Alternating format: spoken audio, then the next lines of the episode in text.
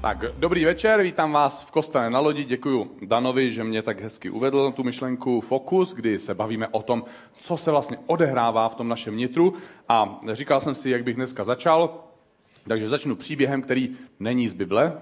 Opakuji, tento příběh není z Bible, zvlášť pokud jste dlouho křesťané, tak vás varuji, tento příběh není z Bible.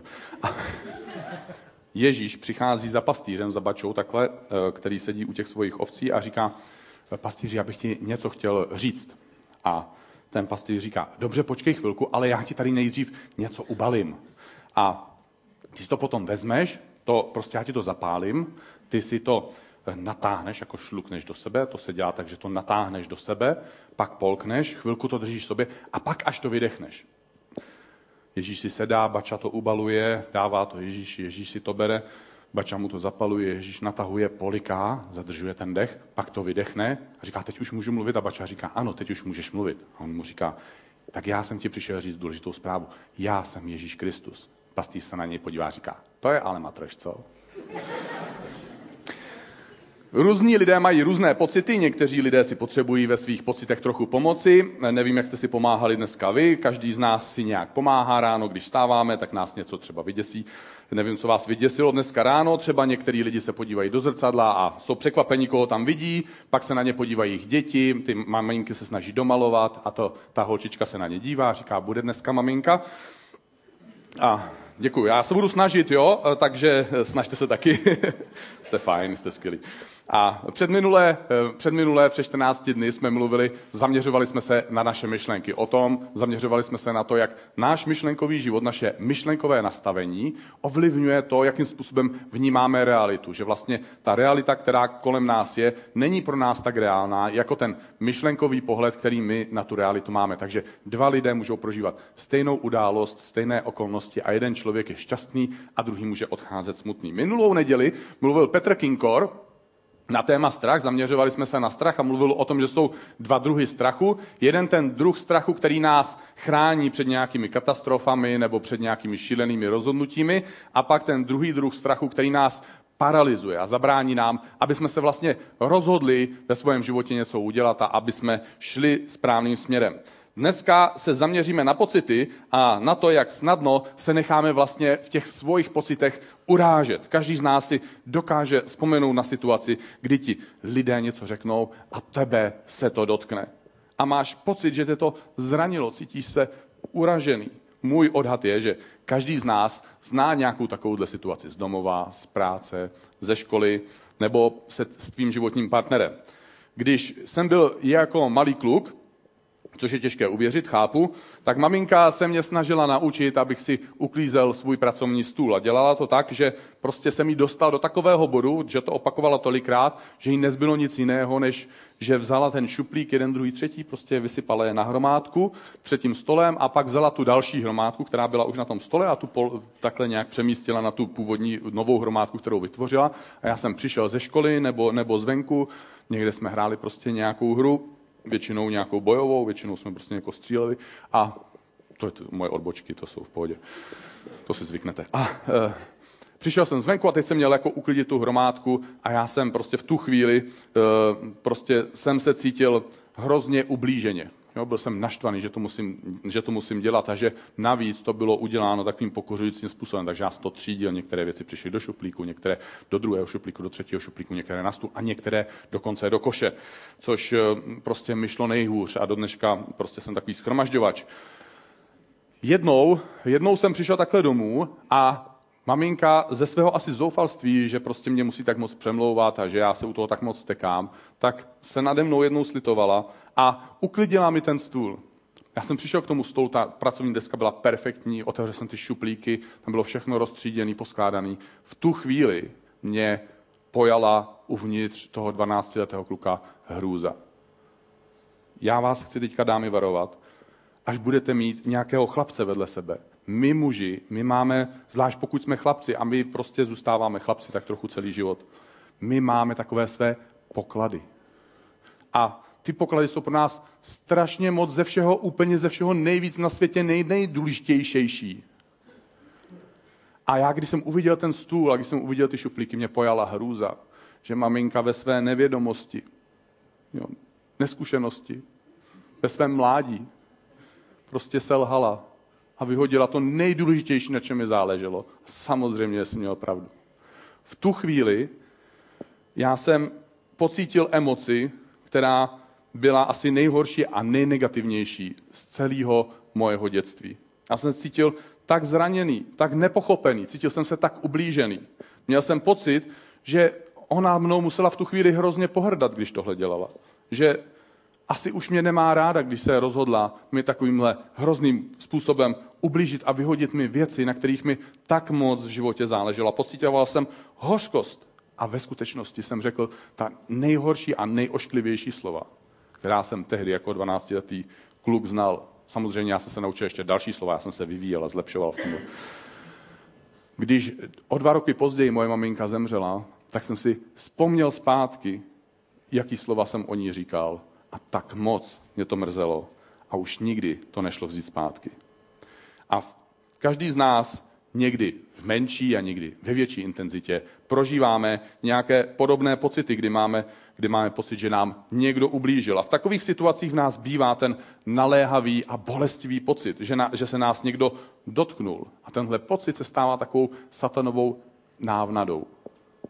A my mu na to často skočíme a spolkneme mu tuhle návnadu i s navijákem. A můj první návrh dnes je, nepodlehni pokušení reagovat na základě pocitu. Žádná návnada totiž není smrtelná, dokud ji nespolkneme. Pointa je v tom, že normálně my chápeme, že když se urazíme, že vlastně tím ubližujeme především sami sobě. A pak, když jsme uražení, tak ubližujeme dalším lidem, které vlastně nakonec třeba i máme rádi.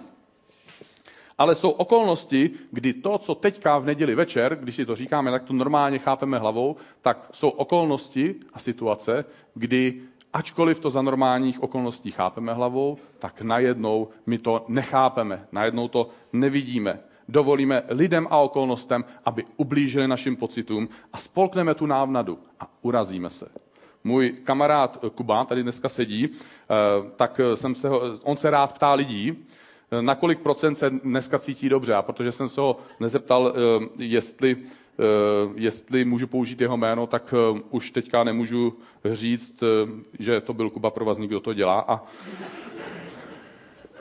a ten okamžik, kdy nám někdo řekne něco, co se opravdu dotkne těch našich vnitřních citů, toho, toho co pro, co, že nám někdo ublíží, tak v tu chvíli, kdyby se vás můj kamarád Kuba zeptal, jak se cítíte, tak asi neřeknete, jo, jo když se, tehdy jsem viděl ten uklizený stůl, jo, vidím se na 97%.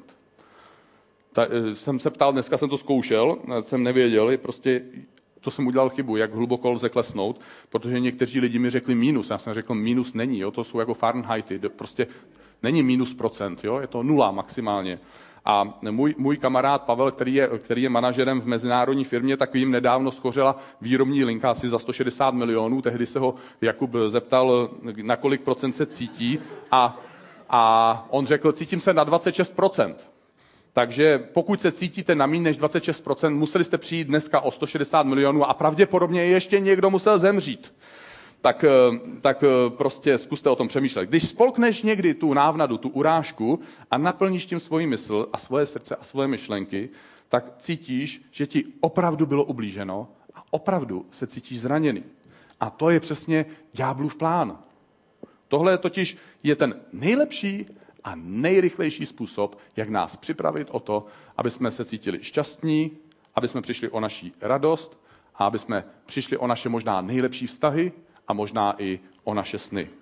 Dokonce i když jsme věřící a chodíme do kostela, tak se nám může stát, že spolkneme tuto návnadu.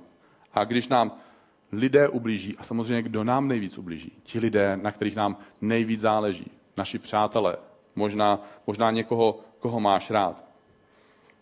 Když ti ublíží někdo, koho máš rád, tak to je přeci ta největší bolest. Že jo?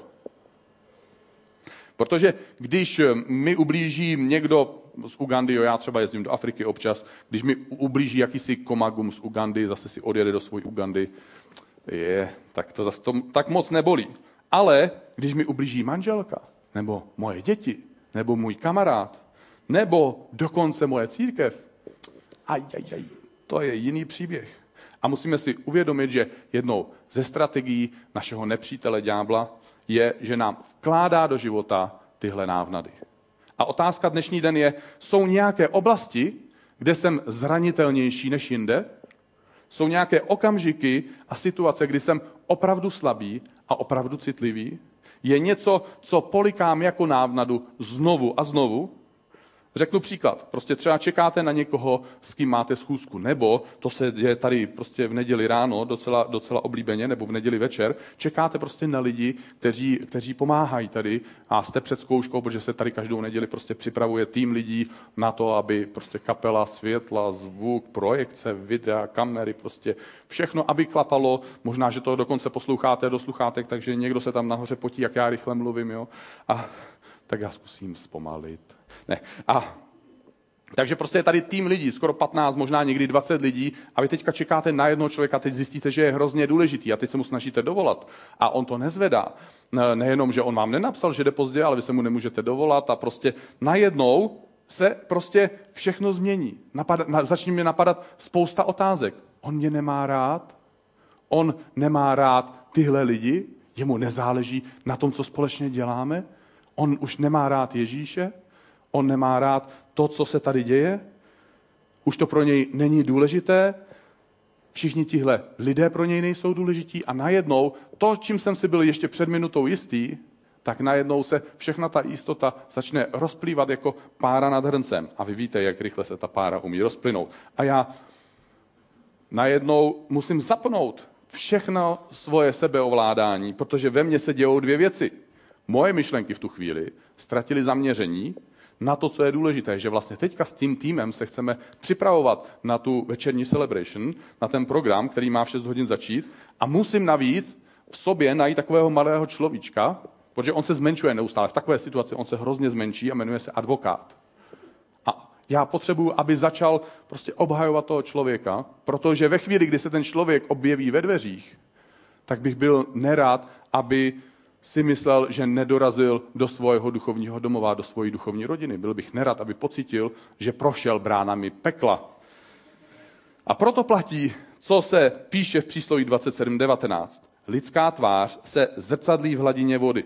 Stejně tak se lidská mysl, nebo stejně tak lidská mysl odráží nebo zrcadlí, jakým si ty a já člověkem. Zkuste tedy dneska večer podívat do svojí mysli. Zkus se podívat do svého života. Zkus si odpovědět na otázku. Jsou oblasti, kde jsem zranitelnější než jinde? Nebo jsou situace, kdy se urážím snadněji než jindy? Kdy jsem tedy zranitelnější? Jeden z možností, kdy jsem zranitelnější, je, když jsem unavený. My muži to máme prostě takhle, když jsme unavení nebo hladoví. V horším případě jsme unavení a hladoví. Já jsem hodně citlivý, když jsem hladový nebo když jsem unavený a tehdy je pro mě mnohem snadnější spolknout takovouhle návnadu.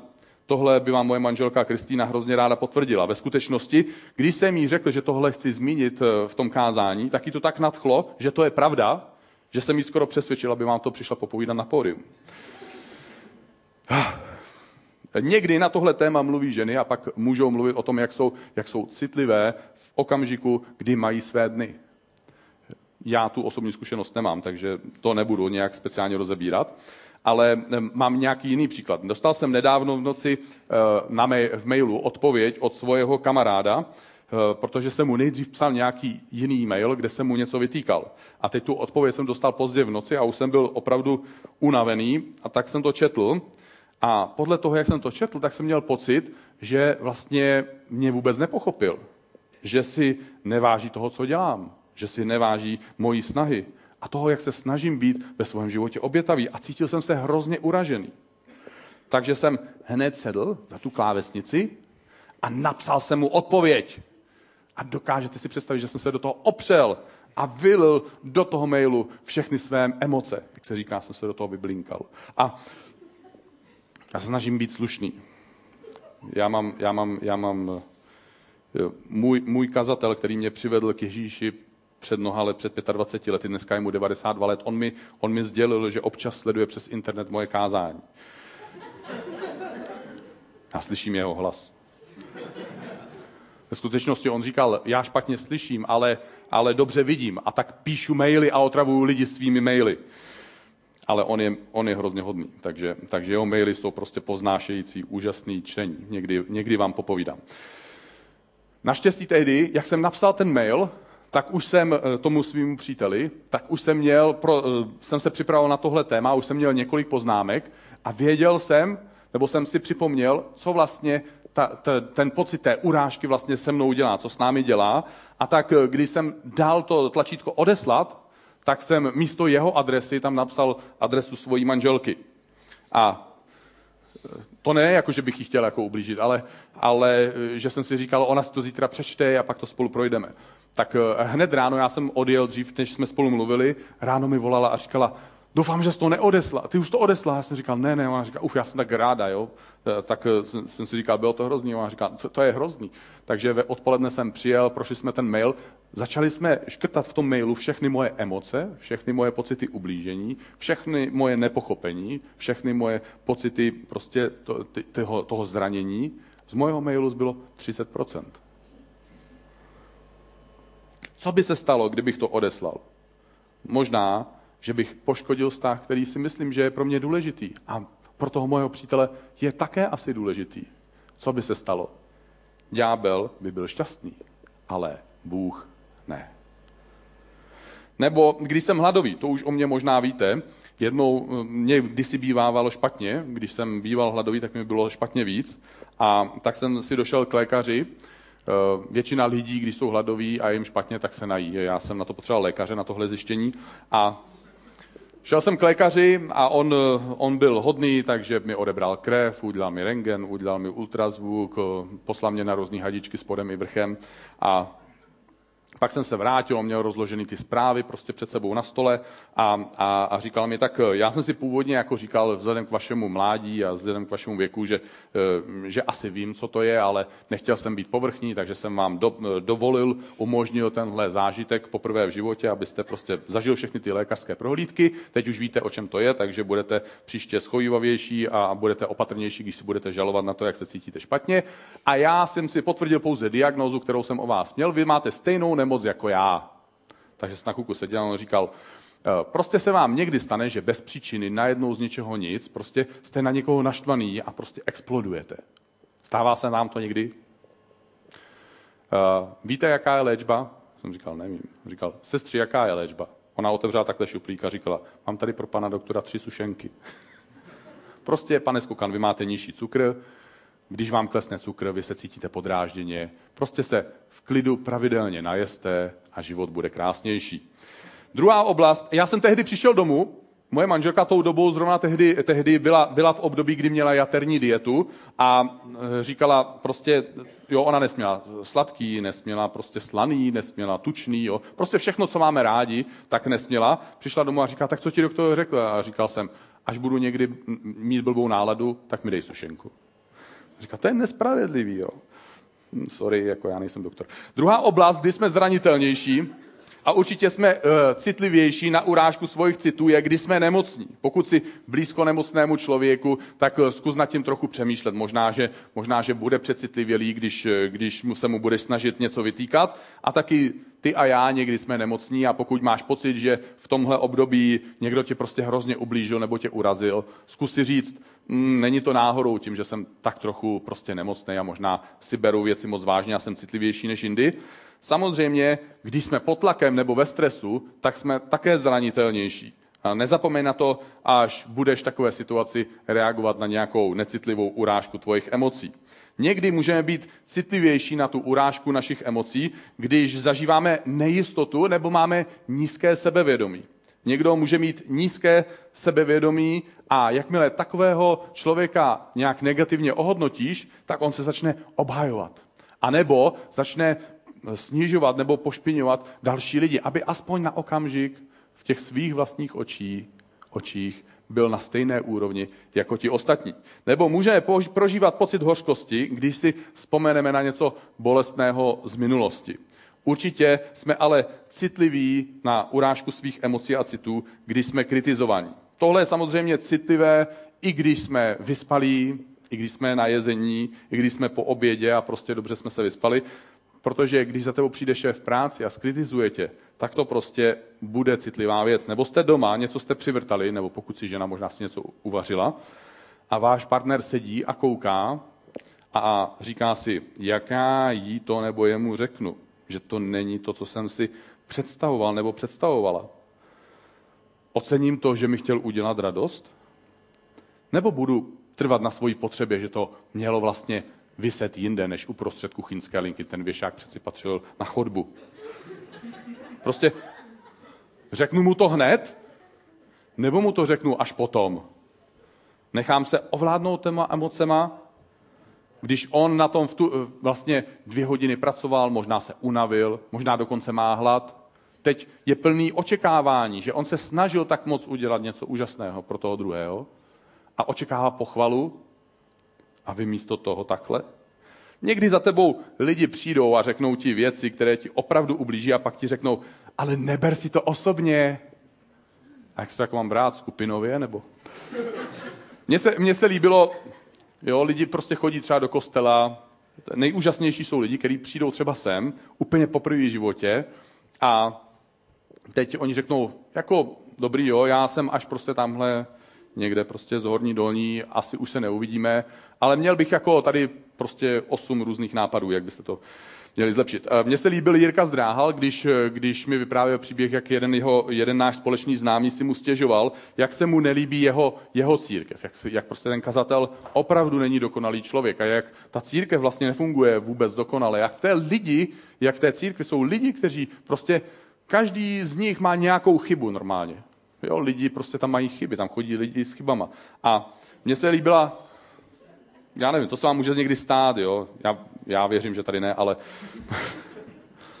ne, já se hlásím. A uh, mně se líbila Jirkova odpověď. Když prostě seš tak chytrej, když víš, jak prostě má ta dokonalá církev vypadat, jak by měli ty dokonalí křesťaní vypadat, jak by měl vypadat ten dokonalý kazatel, co kdyby si do obýváku pozval pár svých kamarádů a založil si tu svoji dokonalou církev.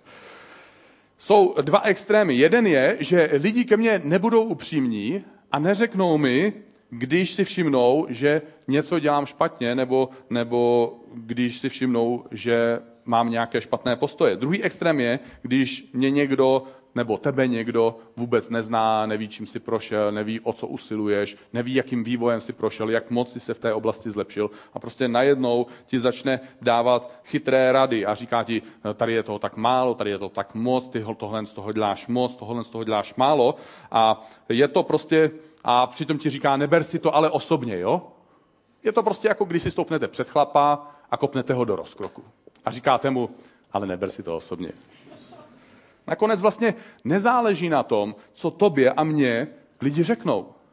Záleží na tom, jestli dovolíme těm slovům, aby nás ovládli a naplnili naší mysl. Jestli jim dovolíme těm myšlenkám, aby vstoupili do toho našeho nitra, do našeho srdce a zakořenili tam. Jestli dovolíme těmhle pocitům, aby se proměnili v pocit hořkosti, aby se proměnili v pocit lítosti. Jestli, a otázka je, co uděláš? Budeš to ty, kdo bude ovládat tvoje emoce, nebo budou to tvoje emoce, které budou ovládat tebou? Je skvělá.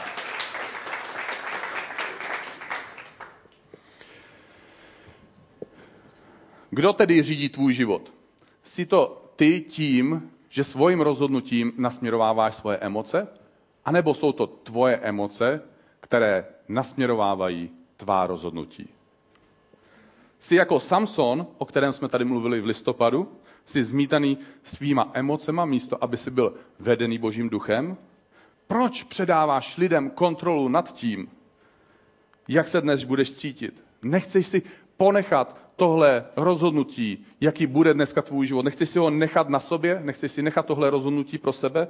Problém není v tom, co lidi říkají. Problém není ani v okolnostech, které jsou kolem tebe a mě. Problém je, jak já osobně reaguju na to, co mi lidé říkají, co si lidé myslí a na co si stěžují. Protože když si nakonec začneme stěžovat, ďábel už vyhrál. A tímhle způsobem nás náš nepřítel okrádá o naší radost O naše nadšení, o naše vztahy, na kterých nám záleží, o to pomazání, o to nadpřirozené uschopnění, které nám Bůh dává. Zkus tedy zjistit, v které oblasti, jaká věc nebo jaké okolnosti způsobují, že jsi v tomhle místě tak slabý, že jsi tak snadno zranitelný a že se tak snadno urazíš.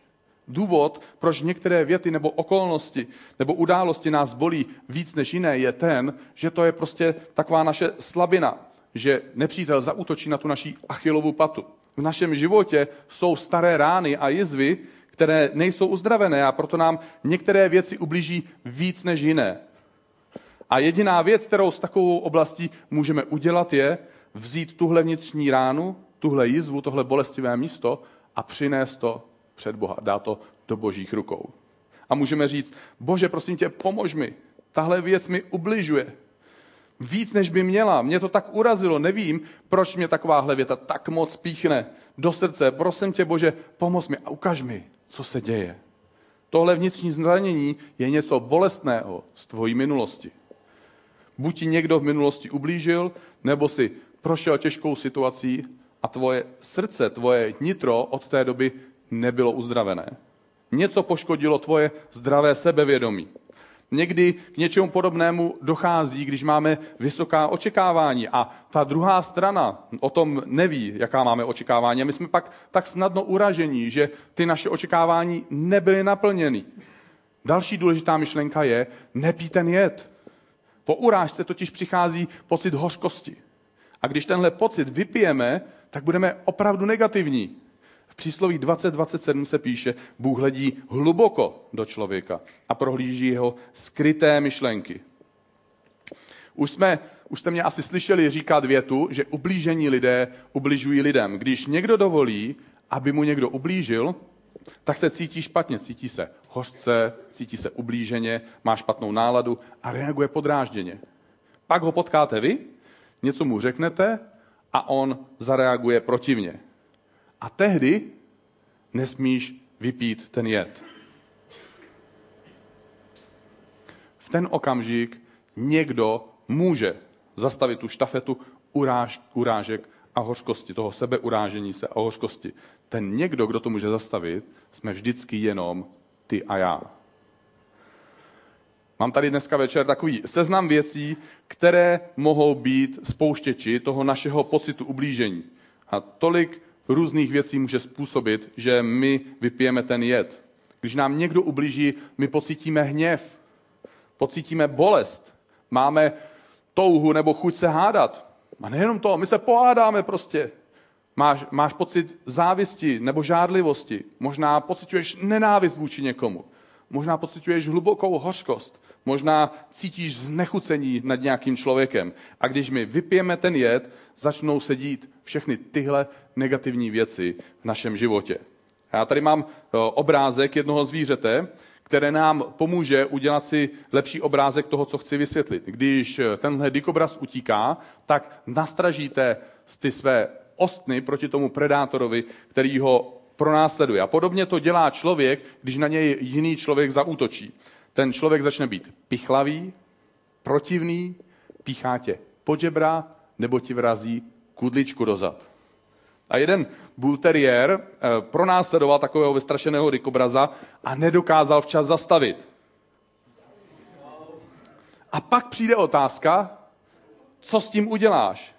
Necháš si v sobě napíchané všechny tyhle ostny, večer půjdeš spát, nebudeš to řešit, nebudeš, to, nebudeš odpouštět před západem slunce, jdeš spát s tím pocitem hořkosti, pěkně si ho ještě pochováš, necháš ho odříhnout, přebalíš. A půjdeš spát s tímhle, s tímhle pocitem ublížení, s tímhle hněvem ve svém srdci. Někdy se lidé ráno probouzí a ptají se, proč?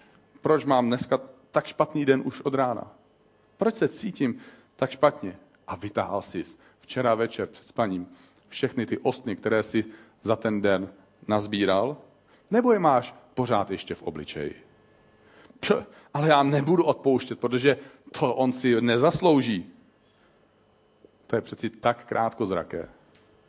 Toho dikobraza už dávno nebolí jeho ostny v tvojem obličeji. Tebe to bolí. Tobě to bere energii, tobě to bere nadšení, radost ze života, tobě to bere ten pocit štěstí. A když se zbavuješ těchto napíchaných ostnů, tak to bude trochu bolet. Ale je nutné to udělat. A jak náš nepřítel ďábel funguje?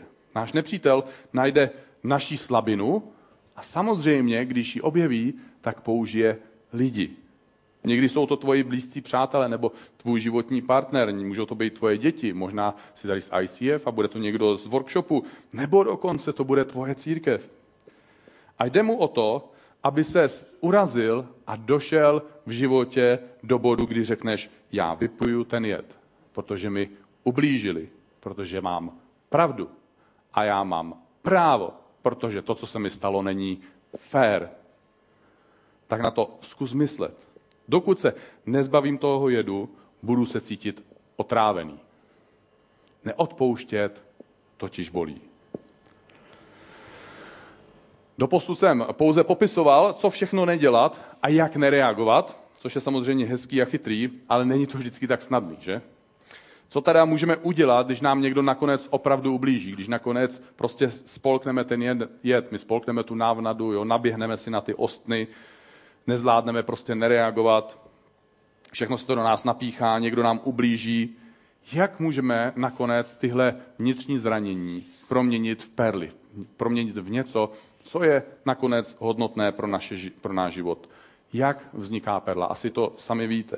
Do té, do té mušličky té perlorodky vnikne zrnko písku a to zrnko písku má ostré hrany a vlastně trápí, řeže a škrábe toho tvorečka tak dlouho, až on začne obalovat to, to ostré zrnko s těmi ostrými hranami, různými minerály, vrstvičku za vrstvičkou, až z toho vznikne něco krásného a vznešeného. Vznikne z toho perla v té perloroce. A podobně může z našeho ublížení vzniknout něco vzácného a ceného, co bude obohacením ve tvém životě a možná v životě jiných lidí.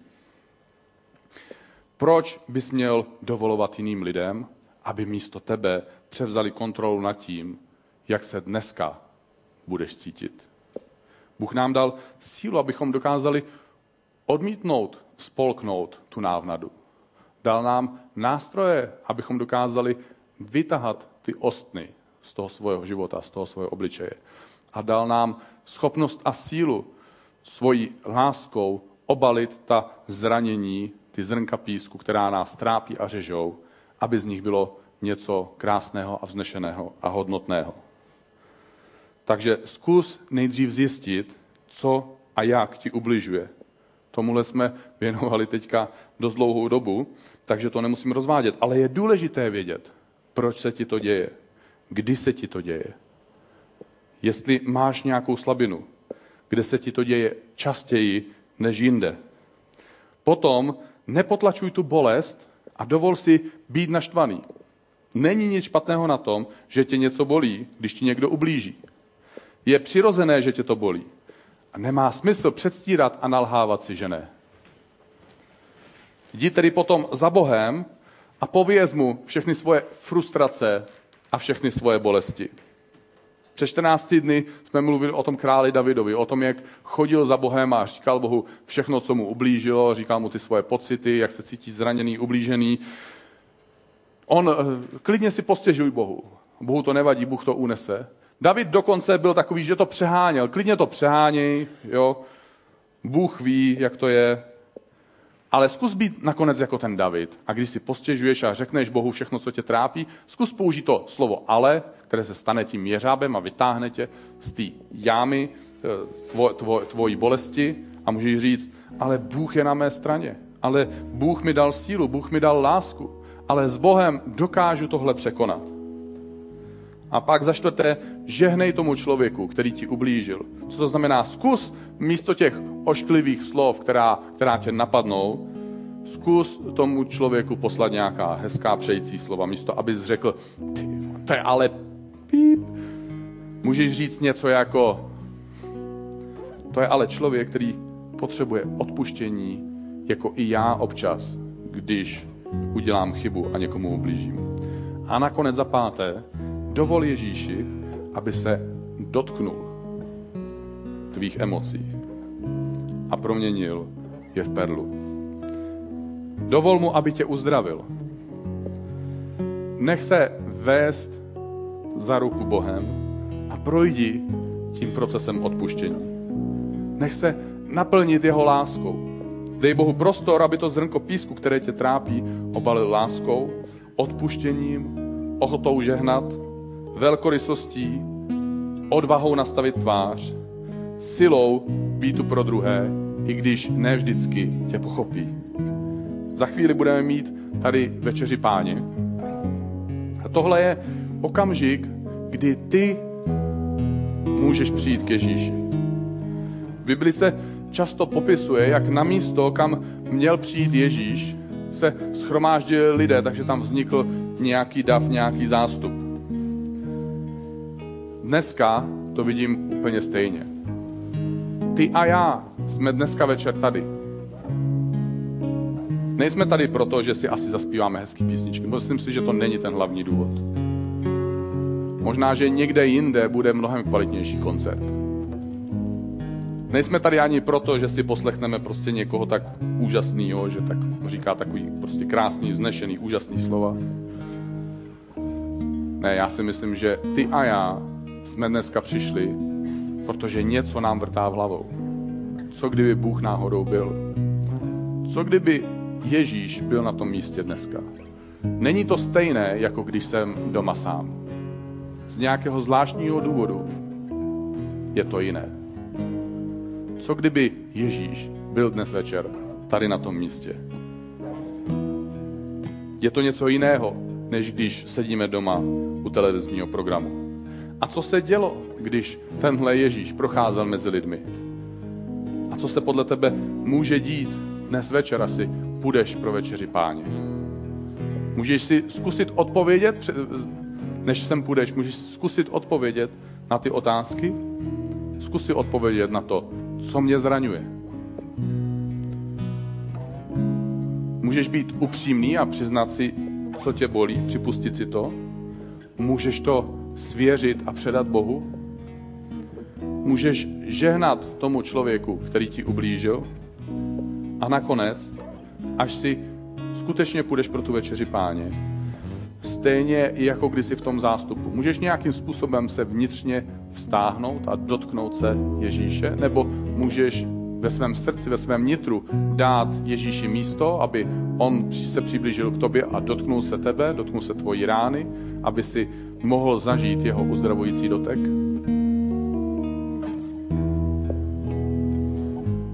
Mohl by Ježíš dneska večer proměnit tvoje staré bolesti a tvoje staré jizvy na perly?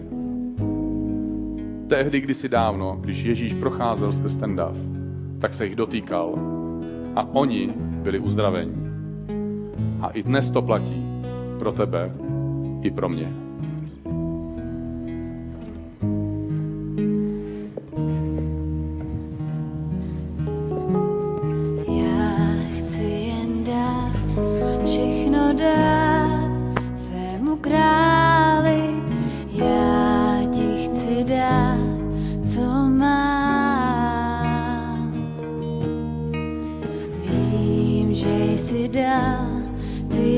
Dal svůj život vzácný, tak já tobě svůj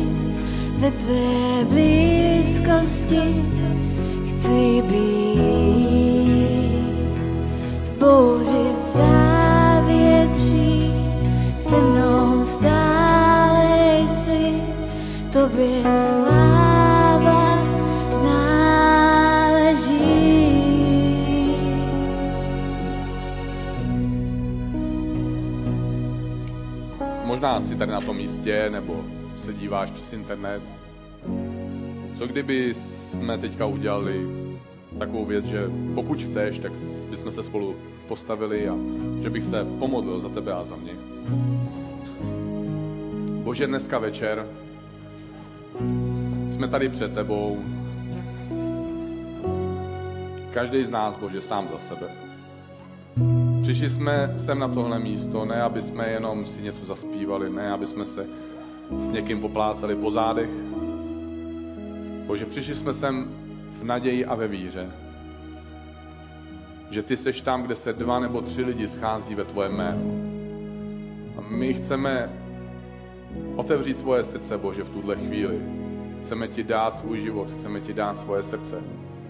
Bože, jestli je v nás něco, co nebylo uzdraveno, prosíme tě, aby ses nás dotknul svojí rukou, aby ses nás dotknul svojí láskou.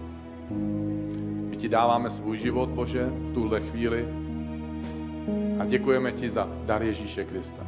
Za to, že ho můžeme přijmout do svého života a můžeme přijmout tvoje uzdravení a můžeme dovolit tvo, tobě a tvojí moci proměnit naše rány na tvoje perly. Amen.